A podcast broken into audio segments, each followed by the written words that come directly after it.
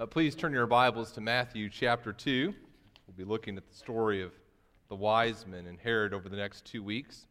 As you turn your Bibles to Matthew chapter 2, let me just extend an invitation to you. Uh, this Friday night at 6 p.m., Christmas Eve, we'll be gathering together again as a church, as a community of faith, to celebrate Christmas Eve together, 6 p.m. here on Friday evening. It's a, a wonderful service. I always enjoy it, kind of a a time for us together as a family and celebrate the, the birth of Christ and prepare our hearts for uh, the coming uh, day.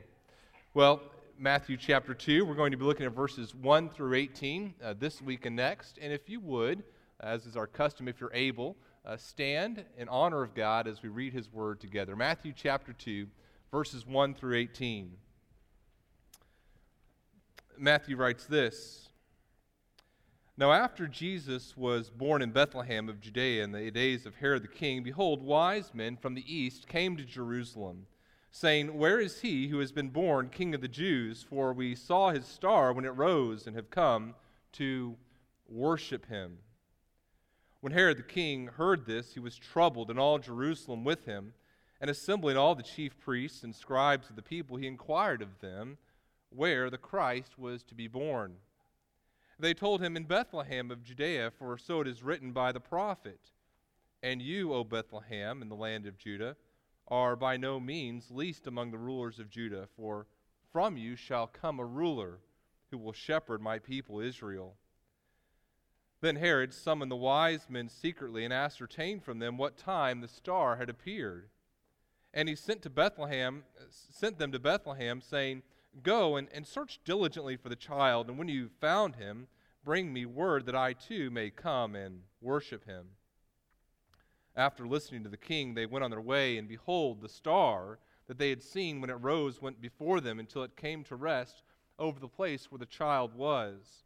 When they saw the star, they rejoiced exceedingly with great joy. And going into the house, they saw the child with Mary his mother, and they fell down and worshipped him. Then, opening their treasures, they offered him gifts gold and frankincense and myrrh. And being warned in a dream not to return to Herod, they departed to their own country by another way. Now, when they had departed, behold, an angel of the Lord appeared to Joseph in a dream and said, Rise, take the child and his mother, and flee to Egypt, and remain there until I tell you, for Herod is about to search for the child to destroy, to destroy him. And he rose and took the child and his mother by night and departed to Egypt and remained there until the death of Herod. This was to fulfill what the Lord had spoken by the prophet Out of Egypt I called my son. Then Herod, when he saw that he had been tricked by the wise men, became furious. And he sent and killed all the male children in Bethlehem and in all that region who were two years old or under, according to the time that he ascertained from the wise men then was fulfilled what was spoken by the prophet Jeremiah. A voice was heard in Ramah, weeping and loud lamentation. Rachel weeping for her children. She refused to be comforted because they are no more. You may be seated. Let's pray. Father, this morning we pray that you would turn our hearts toward you. We pray that you would cause our, hearts to worship you and you alone, that we would remove from our hearts the, the idols that have been built there, that we would turn from self worship to worship of you. We cannot do this on our own, and so we pray for your grace in our lives. We pray this in the name of your Son, Jesus. Amen. As you may know, Scripture doesn't command us to celebrate Christmas. In fact, Scripture doesn't command us to celebrate or commemorate in a special way any one moment in Christ's life, be it his, his birth or his baptism or the Sermon on the Mount or the Transfiguration. Uh, scripture doesn't command us to observe or, or commemorate any one moment in Christ's life, including his birth. And throughout church history, Christmas has often been misused and abused by the church a Christmas, instead of being a time to focus one's heart on the miracle of the incarnation, the fact that God became flesh and dwelt among us, instead of Christmas being a time to concentrate on that and for us to be able to turn our hearts toward God, Christmas has often been used as a time to indulge in self worship. The Puritans recognized this. They saw the excesses of Christmas celebrations as excuses to engage in debauchery and, and drunkenness and, and revelry. And so they, whenever they came and began to establish laws in our country, in some portions of the country, they prohibited the celebration of Christmas. In 1659 in Boston, a, a, a, resolution was passed, an ordinance was passed prohibiting the observance of Christmas. A, a person could be fined five shillings for each observation of Christmas that they participated in. And then one Christmas morning, all the Who's in Whoville gathered in the Boston Square, and Cindy Lou Who began to sing, and the Puritans realized they couldn't stop Christmas from coming at all. I may be a little bit confused in my history and Dr. Seuss. But the, the point is that the Puritans rightly recognized that Christmas had lost its, its focus on the person of Christ. It had become this excuse to engage in this, this revelry and, and drunkenness and debauchery. And, and so they said, this isn't appropriate. Now, in our culture, I believe that, that we as Christians have a unique opportunity at Christmas. Christmas can be a time for us as believers to dwell and meditate upon the miracle of the incarnation. The amazing truth that God Himself became man, that He took human flesh and dwelt among us. And Christmas offers us the time to meditate on that truth, that miracle, and to ask ourselves this question Am I willing to worship the King of Kings? That's what Christmas offers those of us who are believers the opportunity to meditate upon that truth, the miracle of the incarnation, and to ask ourselves, are we willing to worship the King of Kings?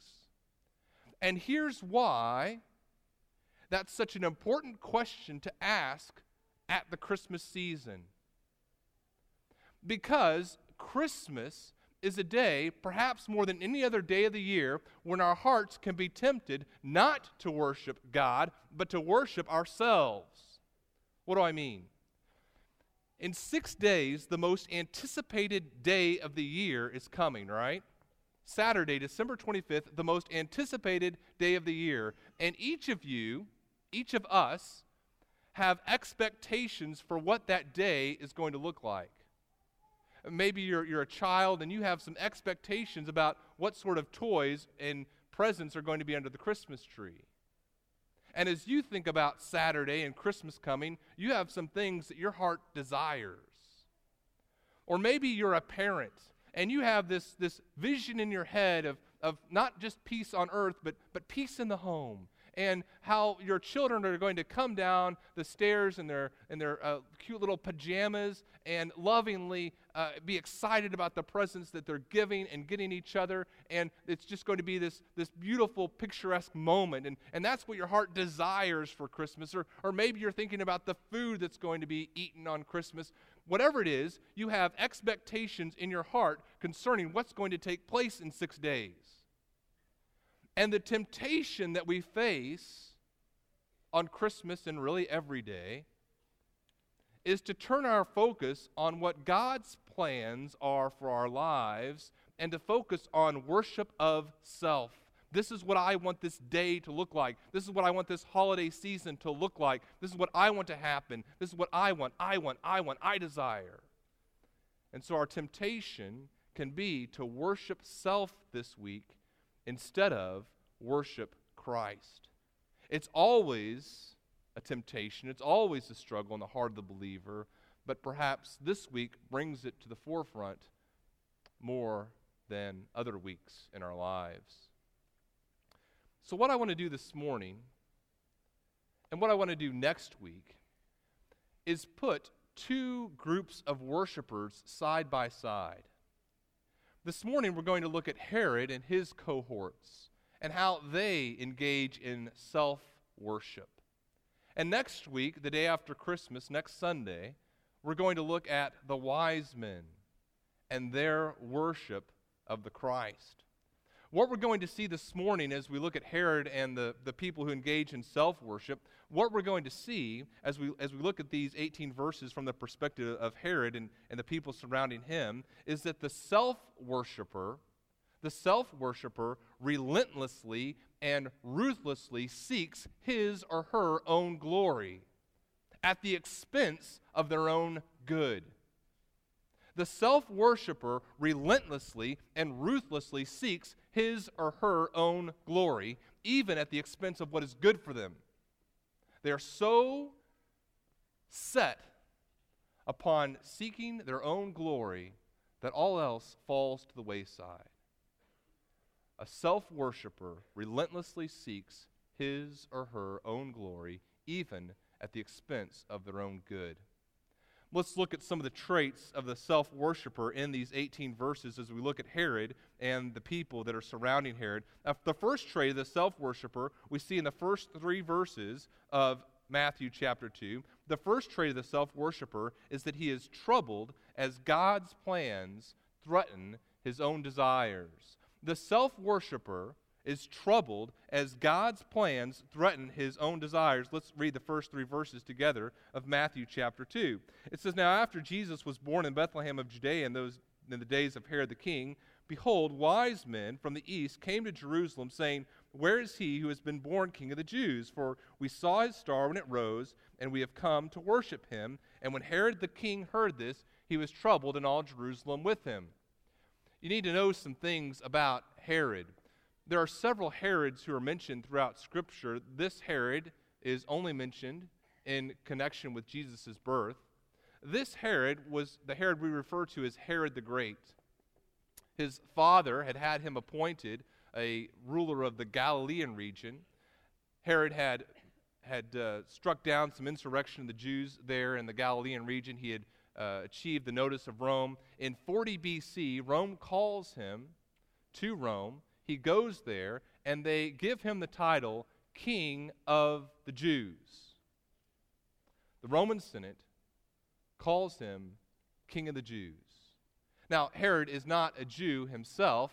He is actually from a region that had been referred to as the, the uh, region of Edom. He was an Edomite. And yet, this title, King of the Jews, is bestowed upon him by the Roman government, and it's a title that defines the rest of his life. This title, King of the Jews, comes to define his entire purpose. And everything you see him do throughout the rest of his life is done with a desire to maintain that title, to maintain his power as King of the Jews. He returns from Rome back into Palestine. The Parthians are there, and he, Parthians are there, and he causes them to be to be uh, run out of Palestine. He consolidates his rule in about 37 BC. He establishes himself as king of the Jews. He marries a Jewish heiress in order to give himself more legitimacy to his title. And he continues to do whatever it takes to maintain this title, King of the Jews. Anything that's a threat to him, real or perceived, is dealt with ruthlessly. For example, his wife's brother is a chief priest, his brother in law, and his brother in law represents a threat to Herod. And so Herod has his brother in law drowned.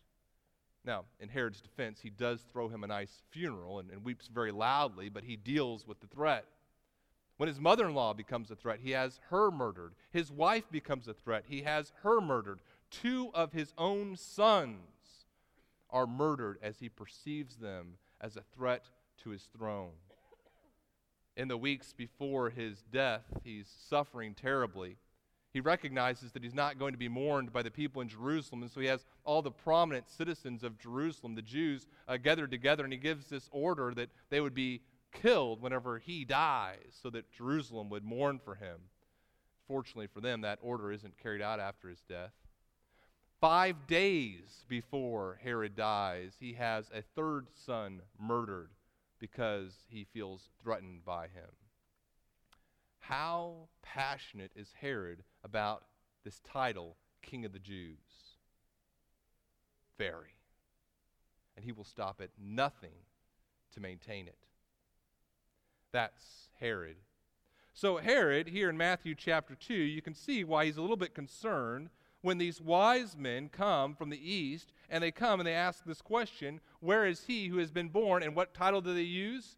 King of the Jews. Where is he who's been born King of the Jews? And Herod says, You're looking at the King of the Jews. And he becomes very concerned about this potential threat to his throne, to his title. And as he becomes concerned, what does the text tell us? It says, All Jerusalem is troubled with him. Why are they troubled? Well, first of all, because this guy is ruthless and they know what he's going to do in order to maintain this title. But at the same time, when it says all Jerusalem, they're talking about that, that power structure that existed in Jerusalem. And all these guys received their, their benefits from Herod. They're part of Herod's power structure. And so they're concerned also about the potential of losing their, their grip on the city, their grip on the region. And so Herod is troubled, and all of Jerusalem is troubled with him.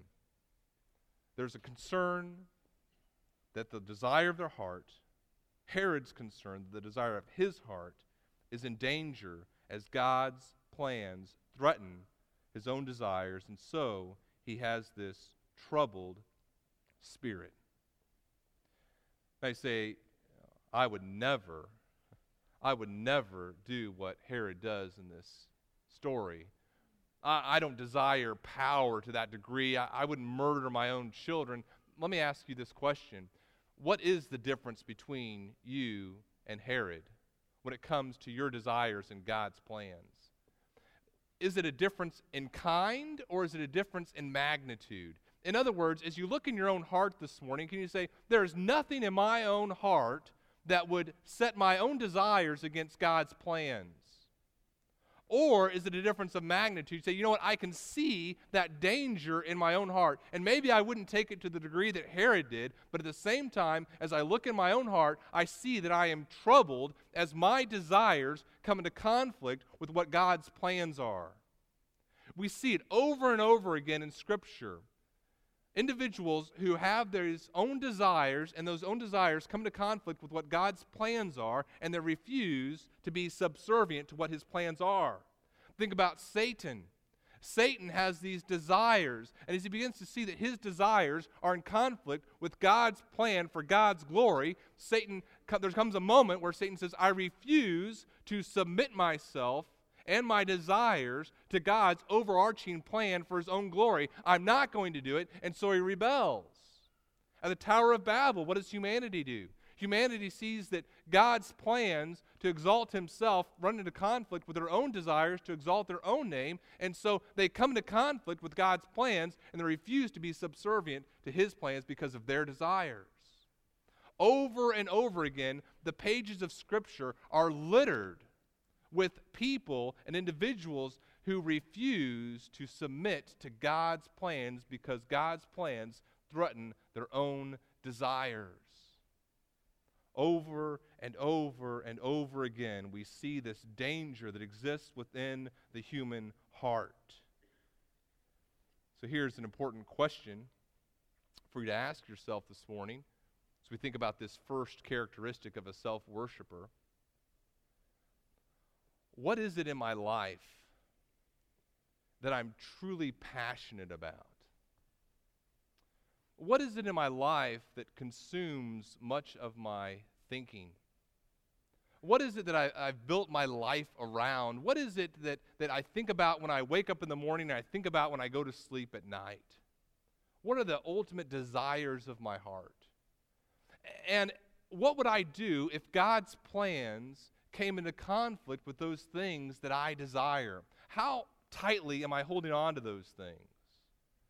As you think about those things that you desire, those may be the things in your life that God does away with in order to force you to focus your worship and attention more fully and more completely on Him. We need not think in the grand overarching scheme of your life, too. Just think about this application for the next week. What are your desires for the next week? What do you want Christmas week to look like? What do you want New Year's week to look like. Maybe you have some time off and you have some desires of your heart that, that you want to take place with this time off. There's some things you want to do with the kids or some things you want to do with your friends. What are you going to do if God's plans for your life are different than your desires? The self worshiper becomes troubled. The self worshiper becomes uneasy with God's overarching plan for his glory. And the self worshiper says, My desires are greater than God's plans. That's the first characteristic that we see in this text of the self worshiper. The second trait that we see of the self worshiper, we see in verses 4 through 6. The self worshiper knowingly opposes God's plans. He knowingly opposes God's plans. Look at verse 4. Herod's troubled. He assembles all these, these guys, verse 4 says, the chief priests and scribes, the people. And he asks them, Where is the Christ to be born? Where is the Messiah to be born? Now, recognize he understands what the wise men are saying. He recognizes that they're talking about the Messiah, the promised king of the Jews. And he's troubled by it, and he asks these Jewish leaders, these religious and political leaders, the chief priests, who were probably part of the, the Sadducees, and the, uh, the scribes of the people, he's probably talking to the Pharisees here, and recognize these groups he's asking are all part of this power structure he's assembled around himself. And he inquires of them where the Christ was to be born. They tell him, In Bethlehem of Judea, for so it is written by the prophet, And you, O Bethlehem, in the land of Judah, are by no means least among the rulers of Judah, for from you shall come a ruler who will shepherd my people Israel. Very interesting here, isn't it?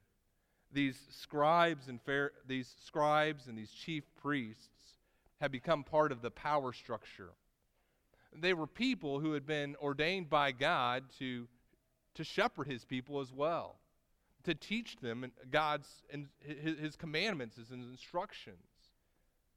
There's a very interesting principle here uh, seeking power and seeking the worship of God can't coexist. It can't exist in a country, it can't exist in an empire, it can't exist in a large church, it can't exist in a medium church, it can't exist in a small church, it can't exist within a family. Seeking power and seeking worship of God cannot coexist. These chief priests, these Sadducees and these Pharisees, the scribes, uh, tell, tell Herod, tell Herod, where the Christ is to be born. They tell him that he's to be born in Bethlehem. Now, it's interesting because these scribes, these chief priests, understood a great deal about the coming Christ. They were well versed in the law. They knew what Deuteronomy 17 says about the king that God will set over his people. Deuteronomy 17 says this about Israel's kings. It says that there's going to be a king that sits on the throne of his kingdom, and he shall write for himself in a book a copy of this law, approved by the priest. It shall be with him. He shall read it all the days of his life, that he may learn to fear the Lord his God by keeping all the words of this law and these statutes and doing them that his heart may be not lifted up above his brothers, that he may not turn aside from the commandments either to the right hand or to the left, so that he may continue long in his kingdom, he and his children in Israel.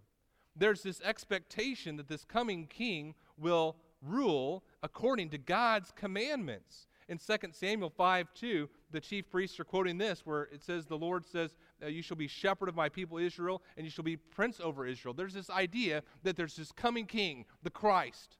And he's going to come, and he's going to be a king that rules according to God's law, and he's going to, to not just rule with a, with a hard iron fist, but with a, the, the, the, the hand and the, the staff of a shepherd. What the chief priests and what the scribes are doing is insane. Instead of saying, God is, is working together at this moment in time, and, and now there's been this, this Messiah, the Christ, born in Bethlehem, and we can come and, and He can reign over us, and we can experience the joy and the peace and the prosperity that the Messiah will bring. Instead, they say this Messiah that's coming is a threat to the power structure that we've established for ourselves, and it's better to do away with the Christ than to worship the Christ. They knowingly oppose God's plans. It's insane. It doesn't make any logical sense. It's insane because they're opposing God Himself. That's probably not going to go very well. And it's insane because they're turning their backs on the peace and the joy and the life that God offers. What's the difference between them and us? Within our hearts, there is a temptation to worship self. There's a temptation to knowingly oppose God's plans for our lives. Think about this, young people. God has given you a mom or a mom and a dad or a dad. God has given you someone in your life, in your parents, who loves you they have proven their love for you over many, many years, perhaps 13, 15 years, they've proven their love for you. They have provided you food, they have provided you shelter, they have provided you clothing, they haven't killed you. They have proven their love for you. They have proven that all in their life, ex- that the, the focus of their life is to, to, to provide for you and care for you. All they want, they're the only people in your life that only want what's best for you. That, that's one group of people in your life. And then perhaps recently you've gotten some friends. And these friends like you, sure, but they've demonstrated time and time and again that whenever your interest and their interests come into conflict, they're not necessarily always going to do what's best for you. And you've got these two groups of people who are giving you advice God says, honor your father and mother, and you are sometimes choosing to follow the counsel of some people who, maybe even well meaning, aren't as smart as your mom and dad. That's insane. It's knowingly opposing what God says is best for your life, and yet we do it. Or, mom and dad, we know what God's word says concerning how we're to operate in, in a marriage relationship. We know what will bring us peace and joy, and we knowingly oppose it. When it comes to in our culture, this, we, have, we live in a culture full of sexual immorality. And we know what God's word says concerning purity and the pursuit of purity. We know, as we see around us, the, the lack of joy that pursuing sexual immorality brings, and, and yet still, insanely, we choose to operate differently than what God says to do. It's insane. It doesn't make any logical sense. It's a self worshiper. Self worship is insanity. Think about this for Christmas this next week. The miracle of the incarnation is that God Himself humbled Himself and, and became flesh, became a man. It was incredibly humbling. It, it's, it's humbling to a degree that we can't even fathom. This next week, what is God's plan for your life? It's the same that God's plan always is that you would worship Him. And one of the ways you worship Him is by serving others. How can you, as kids this next week, serve your siblings? How can you, as, as a husband, serve your family? How this next week has God planned for you to be a servant in your family, a servant among your friends, a servant at Christmas time. The self worshiper knowingly opposes God's plan and exalts self. The worshiper of Christ turns from self worship and submits to God's plans. So the self worshiper is troubled as God's plans threaten his own desires. And then he takes it a step further and he knowingly opposes God's plans. And then the third thing we see in the text is that the self worshiper hypocritically pretends to worship God. The self worshiper hypocritically pretends to worship God. Look again what happens with Herod. Herod summons the wise men. He, he's found out what's going to take place, and he ascertains from them what time the star had appeared. And he sent them to Bethlehem, and he says this Go and search diligently for the child. When you have found him, bring me word that I too may come and worship him. Now, Herod has no desire to truly engage in worship of the Christ. He has no desire to truly engage in worshiping the Messiah. His lips say something that the heart doesn't truly believe or feel. That's the essence of hypocrisy. Sometimes our culture wrongly defines hypocrisy this way. Our culture says, well, you say something sin, but you do the same thing, so you're a hypocrite. No, I'm a hypocrite for different reasons. Uh, sometimes I'm a hypocrite because I fail to acknowledge my, my sin in the, in the sin that I do do. A true worshiper recognizes that they are a, sin, a sinner, still calls it sin, but asks God for grace and, and forgiveness as they turn to Him. Jeremiah describes this. Believe it's in Jeremiah 3. Jeremiah is contrasting Israel and Judah. And in Jeremiah 3:10, Jer- God is speaking through Jeremiah says, "For all yet for, for all this her treacherous sister Judah did not return to me with her whole heart, but in pretense." In other words, Judah pretended to turn to God. There was an outward show of repentance, but God says, it wasn't true repentance. It was pretense. It was hypocrisy. Verse 11 And the Lord said to me, Faithless Israel has shown herself more righteous than treacherous Judah. Even though Israel had been more outwardly sinful, she had been more righteous because she had turned in true repentance. Herod's desire, expressed desire to worship the Christ here, is self serving. It isn't a uh, truly born of a desire to worship God. You and I, as we think about the Lord Jesus Christ, as we think about how we were brought into relationship with God, must have hearts that are ready to repent and truly worship Him. Remember how we're brought into relationship with Christ, and perhaps you've never been brought into relationship with God before.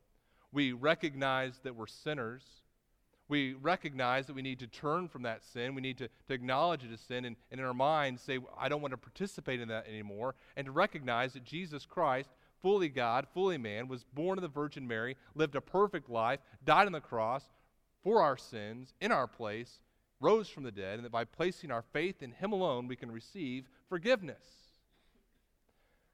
The hypocritical worshiper fails to acknowledge their own sin need to turn from sin and desire to engage in full and complete worship of God. I received an email a few weeks ago, a very interesting email. It's from an organization that, that fights what it calls the, the Christmas wars, and I'm all for uh, us being able to celebrate Christmas in, in public arenas, and I, I think Christians should have the right to do that and, and should, should protest when that right is taken away. But, but listen to what uh, this email said said over the past five years, our organization has stood for, firm in the war on Christmas. Companies who used to refuse to acknowledge Christmas now have Christmas shops inside their stores. Many of them now use Christmas in their advertising and in store signage. Sadly, there are still some companies which refuse to use Christmas. And then it talks about how this organization wants us to, to boycott those companies that refuse to use the word Christmas. But, but here's the question I have for us. And, and again, I absolutely believe it, it's sad. It, it, it's sad that our culture no longer acknowledges the reason for Christmas. It's, it's sad that our, our culture doesn't worship Christ. But really, is it our goal as believers to force companies to pretend to worship Christ? is that really what we're striving for? Do I really want to see more signs up saying Merry Christmas by people who have no desire to worship Christ, but they're afraid of losing my money? Or instead, is my desire as a believer to engage in gospel witness at Christmas time? and to tell people why I find Christmas such an appealing time of year, to talk to them about the incarnation, God becoming flesh and living a perfect life and dying in my place so that I can have a relationship with God and worship Him forever. My goal isn't to see Christmas trees in stores in life. My goal isn't to encourage people to hypocritically worship and acknowledge Christ. Herod worships Christ or claims to worship Christ for his own self interest. I don't want to promote that in our culture any more than it already exists or in my own heart. I want to worship Christ in spirit and in truth. And I want to strive to change my heart and others as we do so. The final trait of the self worshiper I want us to think about this morning is, is this the self worshiper is furious when his own will is thwarted. The self worshiper is furious when his own will is thwarted. Herod, we'll look at this story more next week, but remember the, the wise men re- are warned by God not to return to Herod, and Herod realizes that they haven't returned to him. His, his plan has been foiled for a moment. He sees he's been tricked, it says in verse 16 of Matthew 2. And he sent and he killed all the male children in Bethlehem, that region that were two or under, according to the time that he ascertained by the wise men. Herod is furious. His will has been thwarted. That desire of his heart, this title, King of the Jews, that he's willing to do anything to protect and to maintain, is threatened. And when his will is thwarted by the wise men, he reacts with rage, a terrible rage, in a scene that's too horrible for us to be able to fully comprehend. He orders his soldiers to go out and to murder all these male children, two or under, perhaps some 30 children in that region that were that gender and that age. See, that's not me. Is it a difference in kind or a difference in degree? Is there within your heart a fury as your own will is thwarted?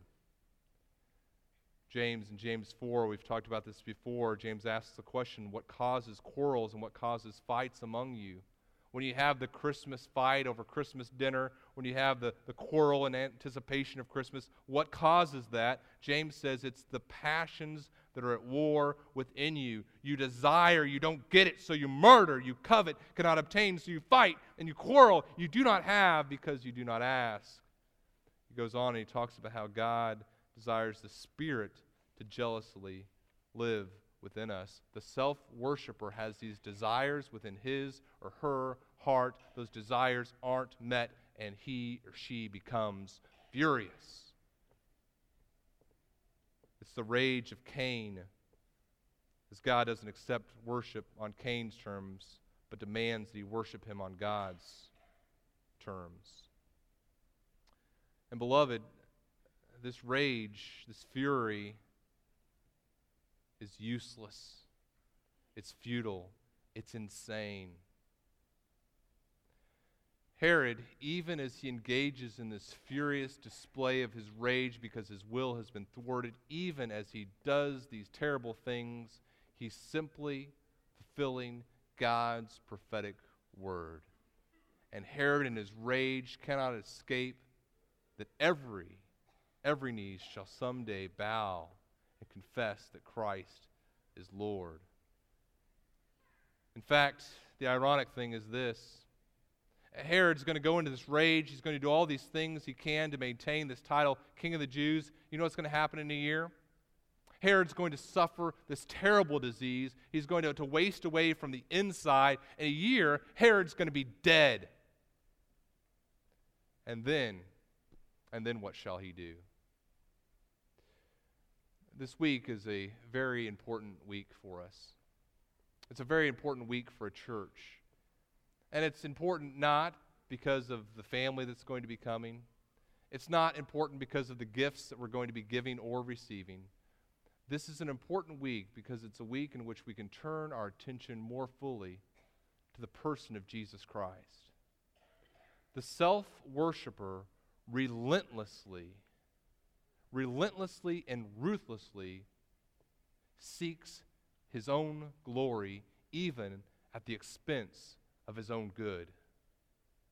Next week, we're going to see that the person who rightly fixes their heart upon Jesus seeks God's glory and receives a far greater good and joy.